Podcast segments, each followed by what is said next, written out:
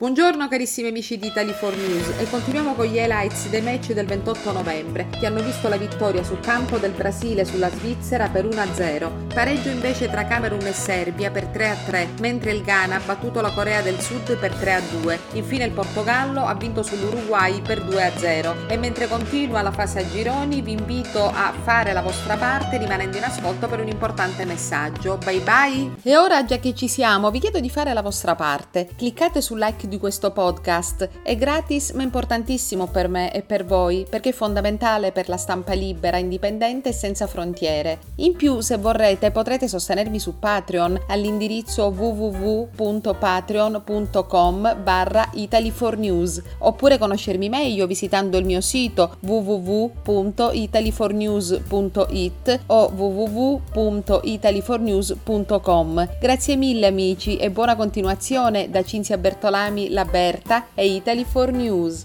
And now I ask you to do your part and click on the like of this podcast. It's free, but it's very important for me and for you because it's important for the free, independent, and borderless press. And also, if you want, you can also support me on Patreon at website www.patreon.com/slash. Italy for News or get to know me better by visiting the website www.italyfornews.it or www.italyfornews.com.